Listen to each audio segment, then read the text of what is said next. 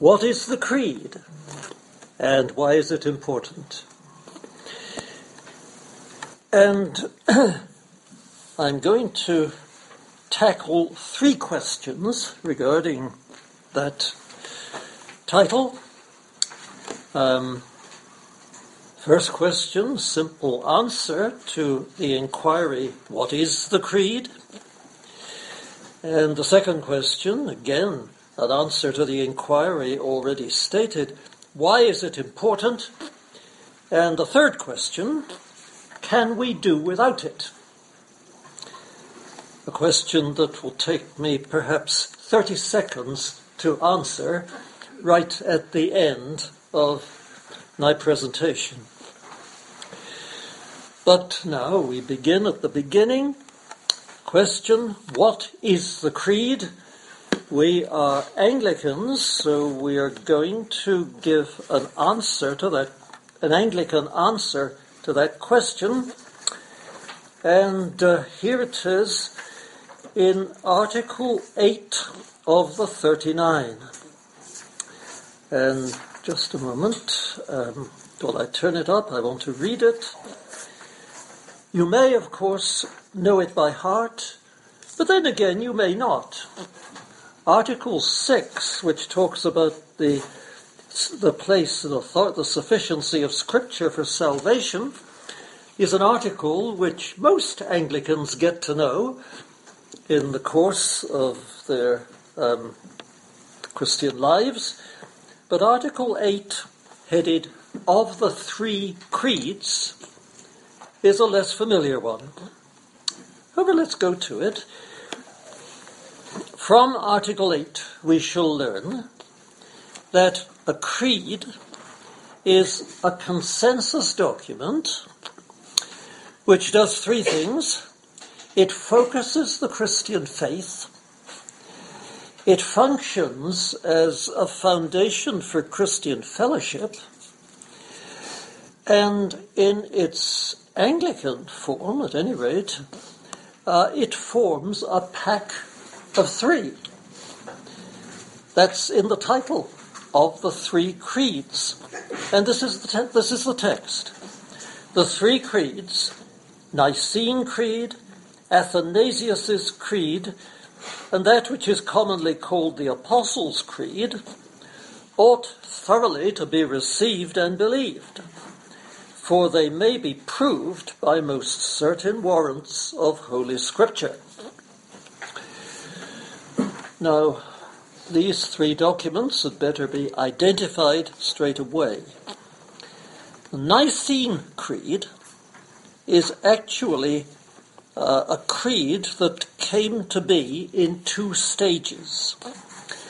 Uh, it, the first version was formulated at the Council of Nicaea in 325, and it was worked over again, reformulated into the Nicene Creed as we know it at the Council of Constantinople in 381.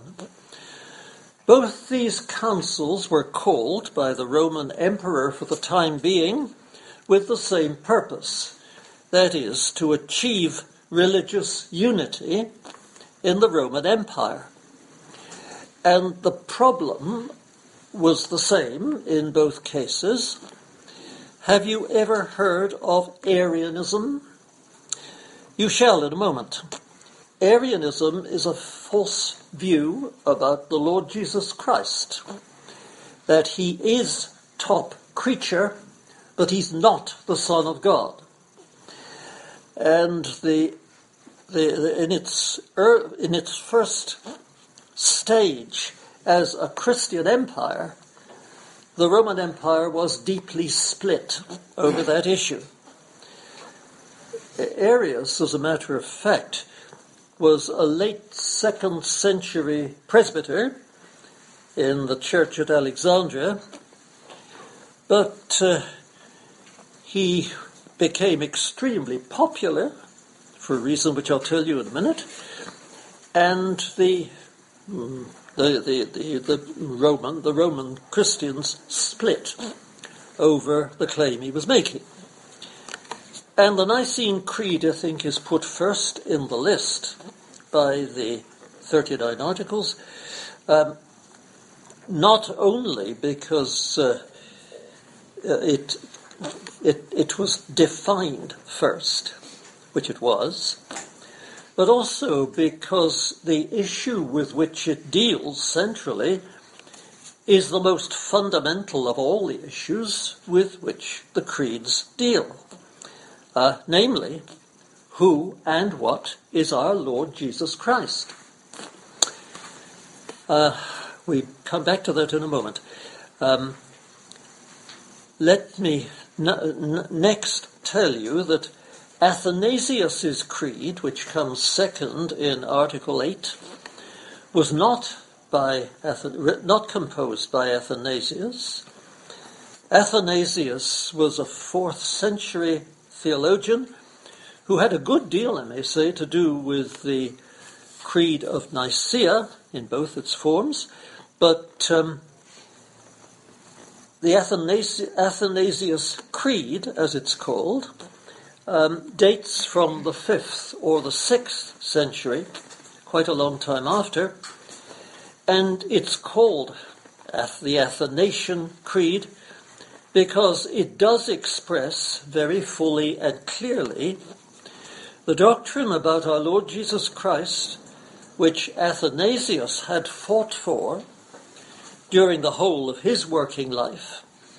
And that actually means from uh, the days when the Nicene Creed was put together, 320s, uh, right up to the time when the, the, the Creed of Constantinople, as the second version actually ought to be called, because the council was held at Constantinople, and um, all through the period, the half century between the Council of Nicaea and the Council of Constantinople, well, Athanasius was fighting for what is agreed now to be essential Christian orthodoxy and he got into a great deal of trouble, I may say, for doing so, because uh, a number of Roman emperors during that half century thought that Arianism was the version of Christianity to embrace rather than, now, now I use the word which we're familiar with, rather than Trinitarianism. Um, and so Alexander, Athanasius who in fact who was made a bishop at quite a young age, was from time to time bumped out of his episcopate because um, the government was against him. But anyway, uh, that's where Athanasius comes into the story, and the creed, the second creed in Article 8's list, is uh, called the Athanasian Creed in a gesture of respect to him. It's his doctrine. And then after that, Article 8 speaks of that which is commonly called the Apostles' Creed. That's the creed that we say in morning and evening prayer. And that's the creed that you may have expected to be listed first. But actually, um, as I'll say again more fully in a moment, it didn't begin life as a creed. It began life as a syllabus for catechesis. You probably know that um, Packer is making a big deal of catechesis these days. Well, uh, that's how the Apostles' Creed began in the second century, towards the end of the second century the syllabus was put together. But it didn't become a creed recognized by any church uh, as its creed until the 7th century, at which time it was accepted by the Church of Rome as its own church creed. Well, that's what the three documents are, and between them, they uh, constitute a group which is normally referred to as the Catholic Creed in its three forms, or the three Catholic creeds which are accepted by the whole of historic Christianity. That, of course, is a general statement. The whole of historic Christianity means, when you break it down, the Roman Catholic Church, the Eastern Orthodox Church, and the classic reformational Protestant churches, of which the Church of England is one. So that's what they are. All right. Now, what are we going to say about them? Well, let me go back over the story connected with each and tell it a little more fully so that you will get the point of each of the three documents. The Nicene Creed to start with, the one which was improved at the Council of Constantinople, and so is often called the Nicene Constantinopolitan Creed with a hyphen between those two nouns, and uh, of which both versions were put together at councils of bishops from all over the Christian world, councils summoned by the emperor to do a particular job which the emperor specified for them. That is, to agree on a version of Christianity on which the whole of the empire could agree. Well, as I said, the issue had, was the question of who and what was our Lord Jesus Christ. We who say the Nicene Creed, as we call it, regularly at communion services are used to saying, we believe in one Lord Jesus Christ, the only begotten Son of God, uh, begotten, not made, being of one substance with the Father. That word of one substance, or rather that phrase of one substance, translates a Greek word which Athanasius, who was part of the Council of, of uh, Nicaea, as we've said, Athana- a word which Athanasius came up with as the word which ought to be central in the statement of faith that the Council of Nicaea made because it expresses the precise point of issue um, between Arianism and Christian orthodoxy. What was that point of issue? It was the plurality of God. That is, that here you have two persons, one God but each of them a distinct person, each of them as fully divine as the other. That was what the word was affirming, this word homoousios. That's the word which is translated, as I said, um, of one substance with the Father. And that was the precise issue that had to be settled. The, let me go back a bit now. Arius, this Alexandrian presbyter who caused all the trouble, thought he had uh, a classic simplification to offer the Christian church. He said, in effect, look, for a hundred years and more, yes, nearly nearer 200, we have been struggling to find a way of expressing what we believe about the Lord Jesus and to hold on to the unity of God, the oneness of God, the fact that there is only one God, to hold on to that as we do so. So, uh, various ideas are being tried. The idea, for instance, that Jesus was uh, the one God in a different form as in some movies, the late great Peter Sellers appeared in more than one form, playing different characters. Um, but most of the church was aware that that wouldn't do.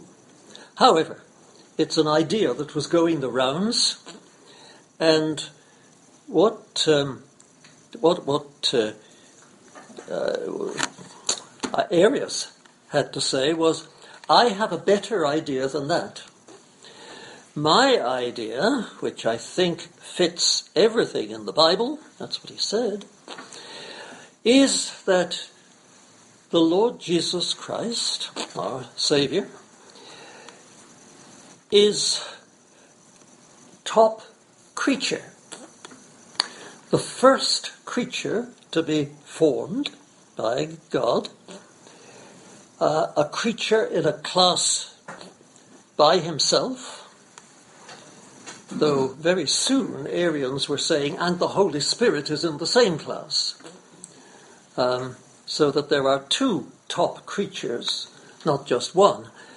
And God made the two top creatures in order that they might be his agents in making everything else. That's Arianism. So we worship Jesus as top creature rather than as God in any shape or form, rather than as the Son of God, whatever that phrase might mean. And this is the simplification, said Arius, that we all of us have stood in need of and here I am offering it to you. This is what we should all believe. Well, Athanasius, who was a clear headed young man, uh, battled with um, Arius and those who supported him uh, on two grounds. One is that if Jesus is a creature, then he ought not to be worshipped because that's idolatry. And the second thought was if he, the Lord Jesus is a creature, well, he doesn't have the life of God in him in the way that the Father does. And that means that he cannot communicate the life of God to us who put faith in him. You can't give what you haven't got. Arius never apparently saw the force of that point. But Athanasius laid tremendous emphasis on it, and of course he was right to do so. And he countered Arius by introducing this word, homoousios, of the same substance, uh, as the Father to express the thought of what we call co equal divinity. The Father and the Son, both of them divine in the same sense. And yet there's only one God. There are two persons within, a unity which the Creed expresses. This is um, the language of the 16th century, 16th eh, century English now. Creed expresses it but in the phrase being of one substance with the Father. And most modern versions of the Creed, as uh, devised by people who go in for prayer book revision all around the Anglican world, most modern versions of the, the Nicene Creed um, render the word one in being with the Father. because the word substance, as we all of us know, of course, in this 21st century um, conveys to people's minds only the notion of solid stuff of some kind, uh, like rice pudding, shall I say. Well, um, this uh, this was the issue. This was the battle that um, Athanasius spent his life fighting. And at the Council of Constantinople, what he had argued for was accepted, and it's been accepted by the whole Church in all its forms ever since. One being, one divine being, God in the singular, but within the unity of that divine being, two persons, actually three persons, at the Council of Constantinople, a section was inserted which hadn't been there in the Nicene formula, um, a, vers- a, section that is on the Holy Spirit, in um, making it plain that the Holy Spirit comes in the same category as the Father and the Son. Three co equal persons within the unity of the one God. And this is what the Church ever since has called Trinitarianism, the threeness of the one God. Well, that's all that I'm going to say at this moment about the Nicene Creed. But you can see what the Nicene Creed does in effect is to define Christianity. Because if the Lord Jesus is not a divine Saviour,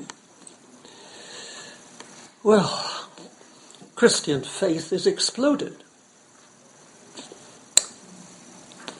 Now, the Athanasian Creed, so called, confirms all of that.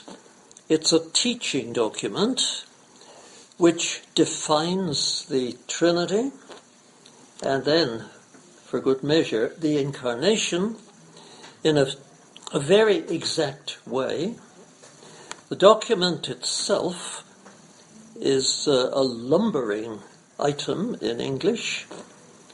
Um, and uh, whereas the 1662 prayer book, and indeed going back the 1549 and 52 prayer books that Cranmer put together, um, whereas the, the 16th and 17th century prayer book uh, define, uh, specifies 14 Sundays in the year when the uh, Athanasian Creed should be recited in place of the Nicene Creed in the communion service, our 1662 Canadian revision of the prayer book doesn't specify any single day on which the Athanasian Creed must be said, and that's simply recognizing that it isn't a document really suitable for use in worship services.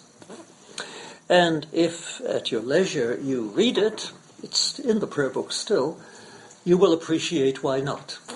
As I say, it's a lumbering document, it's a laborious document, it's a didactic document, um, and uh, it doesn't catch the spirit of worship at all well. So, that's all that I think I need say about that. Perhaps here I should insert a word or two about the Trinity. Yes, the Trinity is part of the heritage of Christian understanding that all Christendom has received ever since the fourth century. But it has always proved a problem to teach, in fact. And I say straight away, it, there isn't a good way of teaching it because it's an, a reality for which there is no parallel. And realities for which there's no parallel are very difficult to express in words and equally difficult to illustrate. We're used, I suppose, to the Sunday school illustrations. Um, the teacher will tell the class, well, the Trinity is like water. It has three forms uh, liquid, steam, and ice. And then there's another illustration which was very widely used in England. I don't know whether it's so widely used over here. But again, this is Sunday school stuff. You know how the clover leaf is.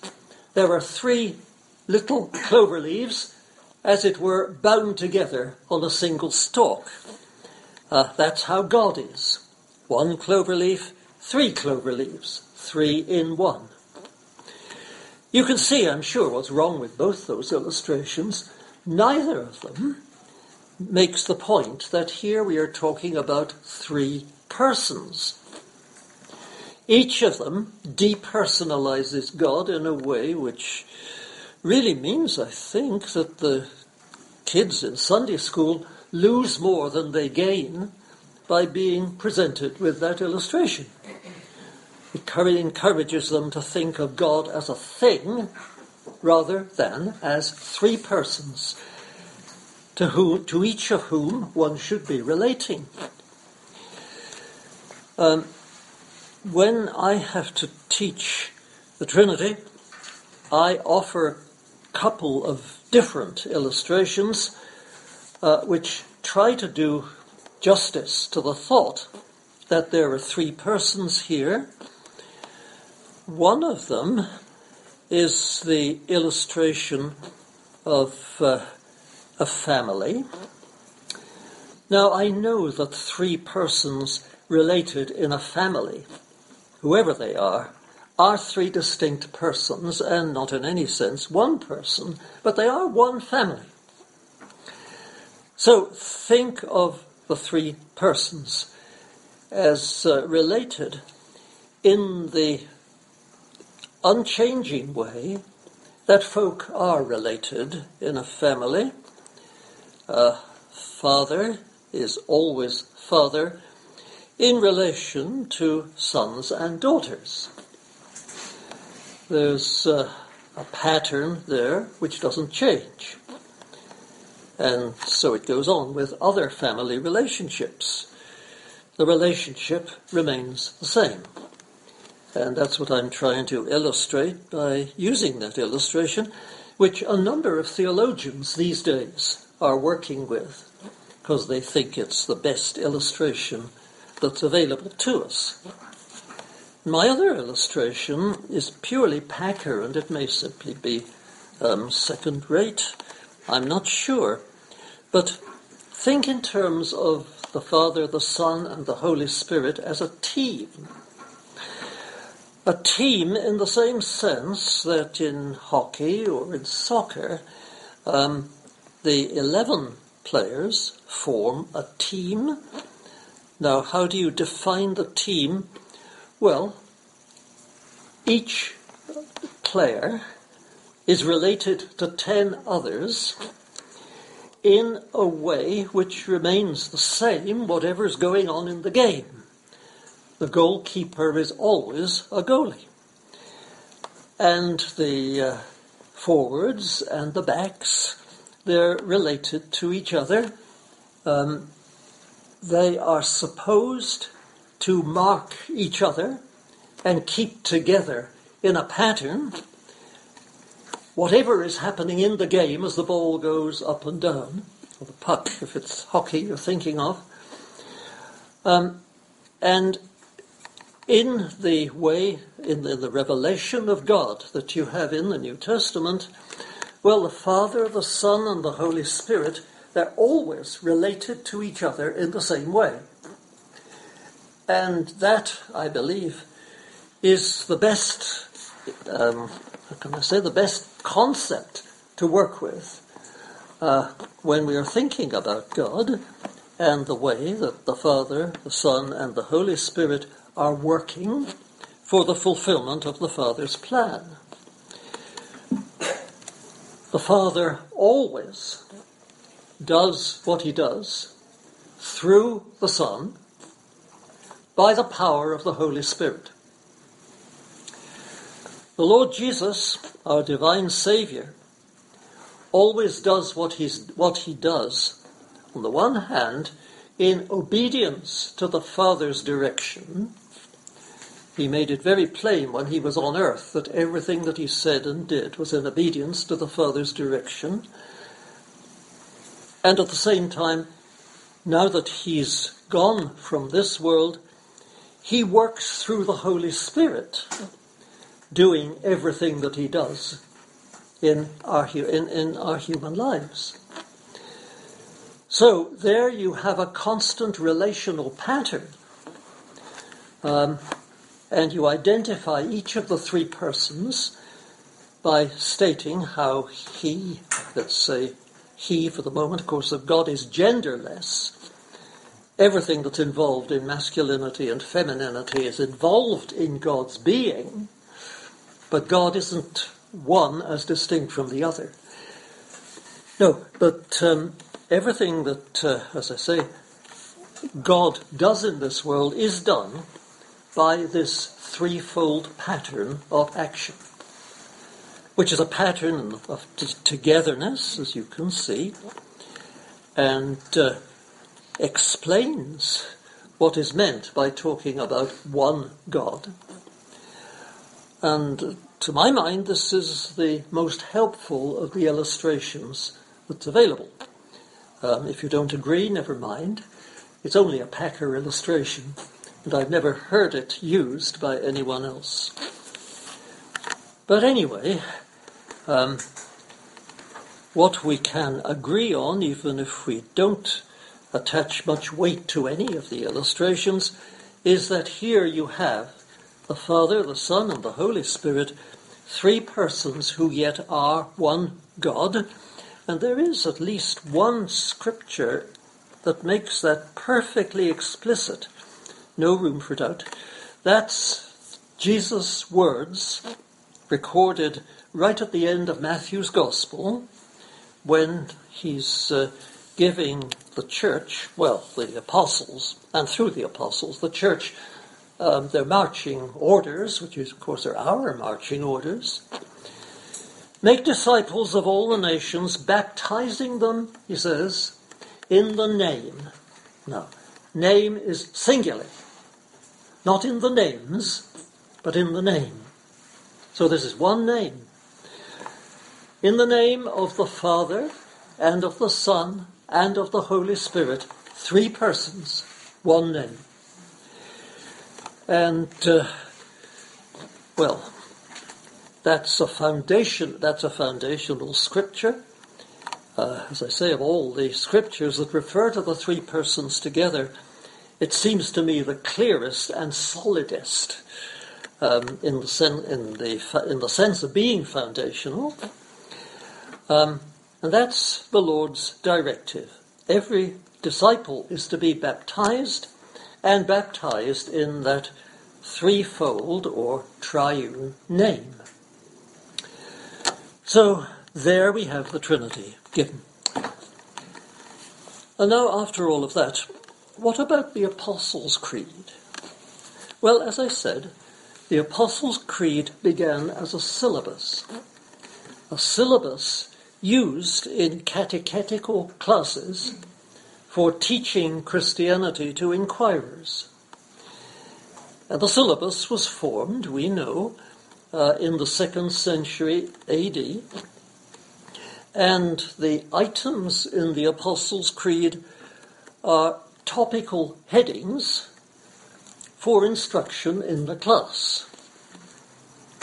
I believe in God the Father Almighty. That would be the theme of one class, at least. Uh, maker of heaven and earth, that might be a second class, or it might might be included in the first class. I don't know. We don't know about that.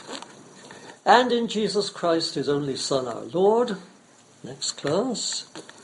And then details about Christ, because after all, Christianity centers on Christ.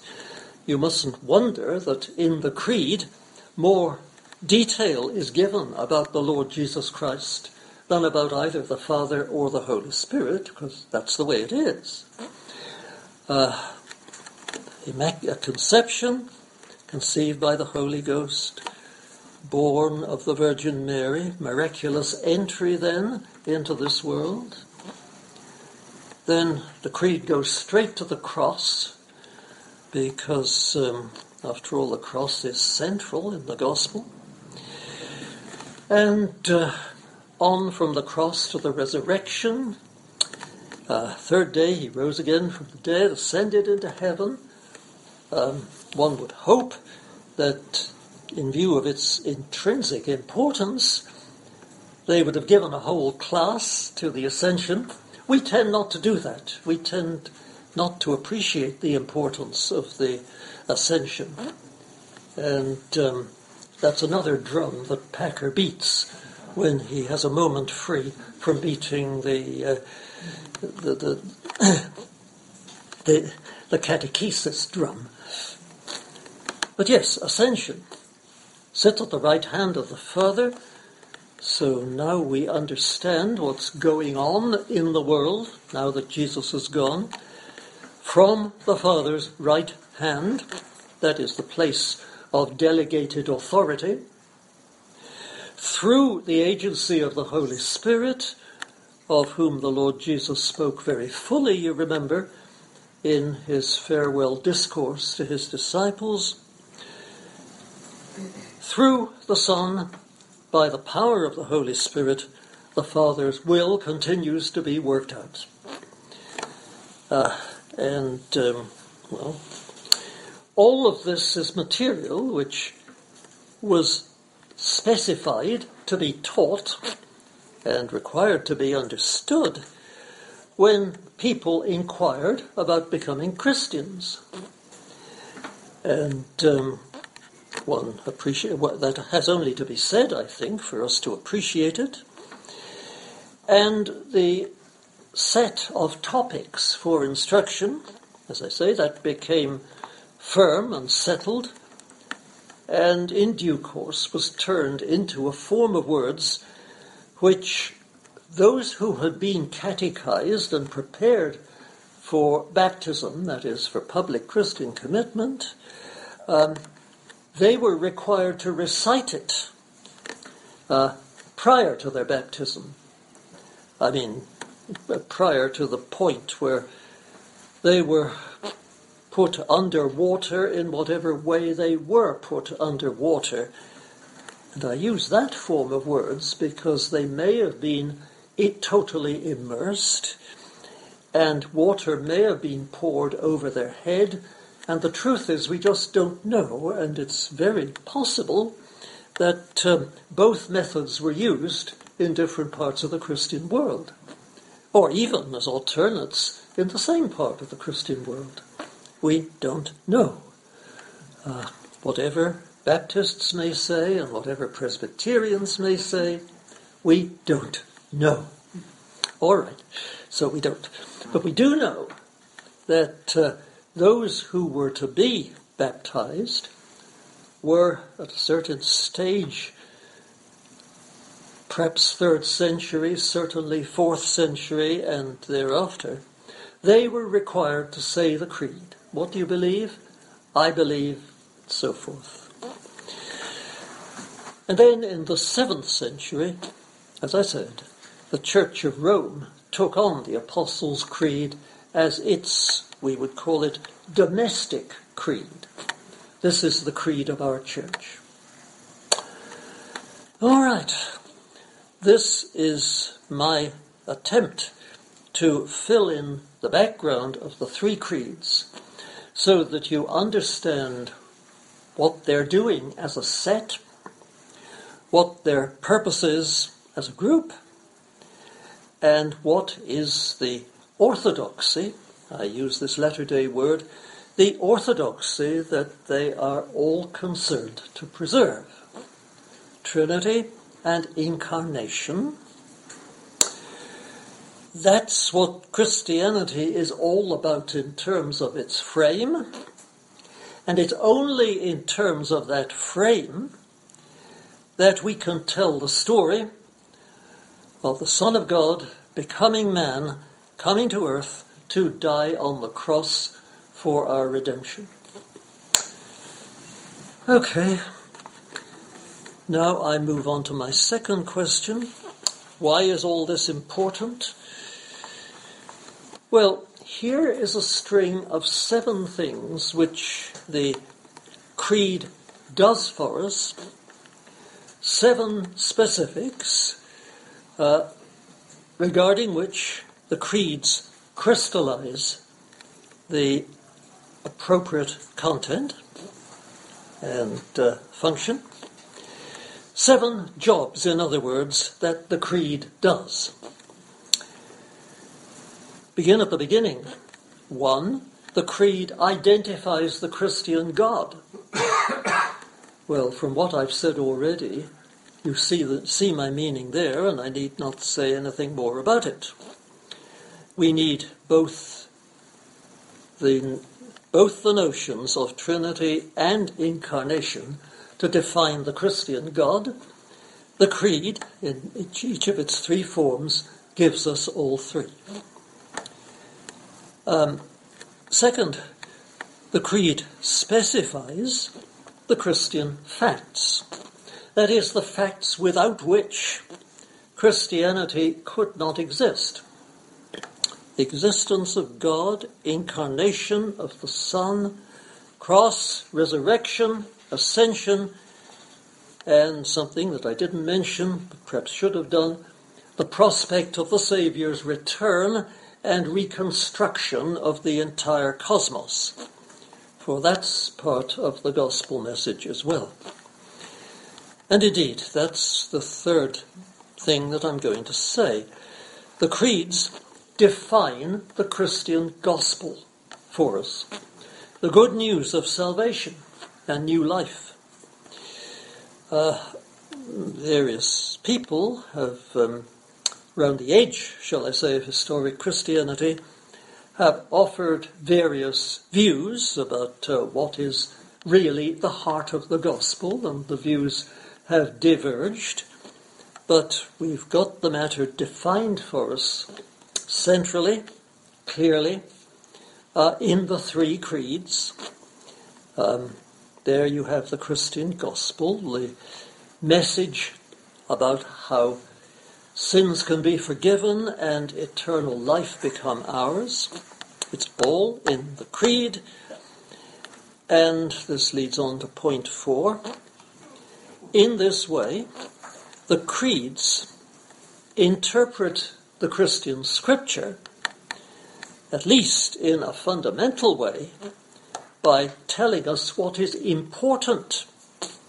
In the New Testament, in particular, where the gospel is spelled out, and uh, that, after all, is something which, when you stand back and think about it, we all of us need because there's so much different stuff of all kinds in Scripture itself putting the Old and the New Testament together, and a guide to what's basic, primary, uh, in this collection of material is a great help, quite obviously. And uh, that leads on to item five. The creeds thus shape Christian practice, that is, response in faith and action to the key facts concerning Christ. And that in itself leads on to the unity of Christian people. The creeds unify the Orthodox. And uh, the creeds focus Christian worship, and they focus the Christian future as well. They tell us, in other words, what the Christian hope is, the hope that God has promised, return of Christ, new heaven and new earth, new bodies for us, and a new form of spiritual life whereby we are forever with the Lord. We see Him. Each of us personally, this is just mind blowing, but it's scriptural. Uh, each of us personally is in fellowship with Him, with the Lord Jesus. And for each of us, I think we can guarantee, it will be as if we were the only persons to whom the Lord Jesus is giving his attention and ministry. Uh, it's been said, I think it was Augustine who said, that God loves us, each of us, as if each of us was the only person in the world needing to be loved. And what I'm saying now is that it's part of the Christian hope that each of us will be the object of the Saviour's love, care, and attention, as if we were the only Christian to whom he was concerned to minister. And that's a thought that blows, well, my mind, and I think all thoughtful Christian minds as well. But it's a wonderful thought, glorious thought, joyful thought, and uh, there it is. The creeds point us to the life everlasting, which the New Testament expounds in that way. So, these are the jobs, the simple, basic jobs that the Creed begins, at any rate, to do for us. But each, in relation to each of them, the Creed sets our feet on the right path. And if we are going to be, shall I say, good and faithful Christians, well, we shall continue in that path. And we should, I think, thank God for the creeds which focus the faith in this way, so that we can tell straight away when the question is raised which the right path is.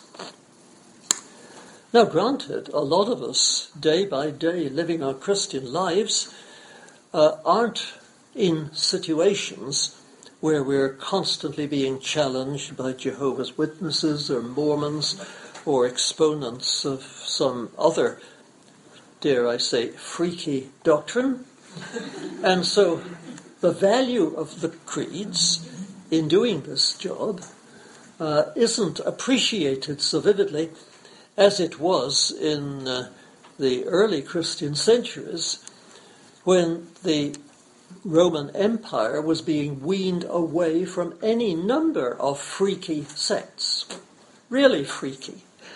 And uh, the authority, the truth of the Christian message was being established by active, argumentative effort. Um, but that's the job that the creeds have done very fruitfully in the past, and which they can do fruitfully again as necessary. So now we get to my third question, which I can answer very briefly. Can we do without the creeds? as many of us in fact do? Well, the, the true answer, I think, is yes, but not really well. to have the creeds clear in our minds and to have their doctrine, shall I say, under our belt, because we've been taught it, and the creeds constantly remind us of it, that makes us far, far stronger as witnesses for Christ in this world and as folk seeking to make sense of the things that happen to us in ordinary everyday life. These are the basic truths by which Christians live. To be clear on that, to have them in one's mind, is very much to our advantage. Not to be clear on them, not to have them crystallized, focused for us, is to be very much at a disadvantage. And I am, as I think you know, a professed evangelical, and so I think are you. And we evangelicals have reason to be anxious again and again that uh, all the sermons we hear and all the classes we take and the teaching we get and the books that we write for each other, they all focus on the grand scale, on the glories of the redeemed life, and they don't focus in the same way on the Trinity and the Incarnation, which means that when Jehovah's Witnesses and Mormons come knocking at the door, they are much clearer on what they have to say to us than we are on what we ought to be saying to them. Well, I would like to see that situation adjusted. I would like us to be as happy in our evangelical identity, saying, I stand for biblical, sorry, I stand for creedal Christianity, as we already are saying, I stand for biblical Christianity.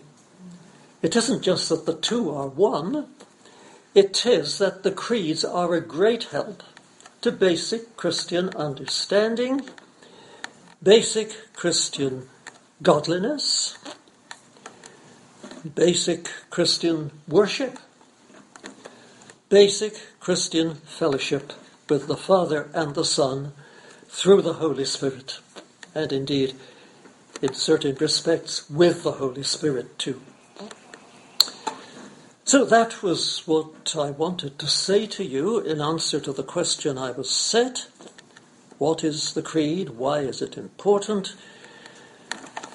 And my monologue is now finished and we can discuss. Uh, all I want to say now is do remember, this is mainstream Christianity that I've been presenting to you. Mainstream. Nothing eccentric about it. It's a cure for eccentricity. And uh, I may have presented it in an eccentric way, that's another issue. But the stuff itself is mainstream. So, brothers and sisters, let us resolve to stand for creedal Christianity, and let us make sure that we're in a position to explain what we're doing and what we're believing uh, if we're asked.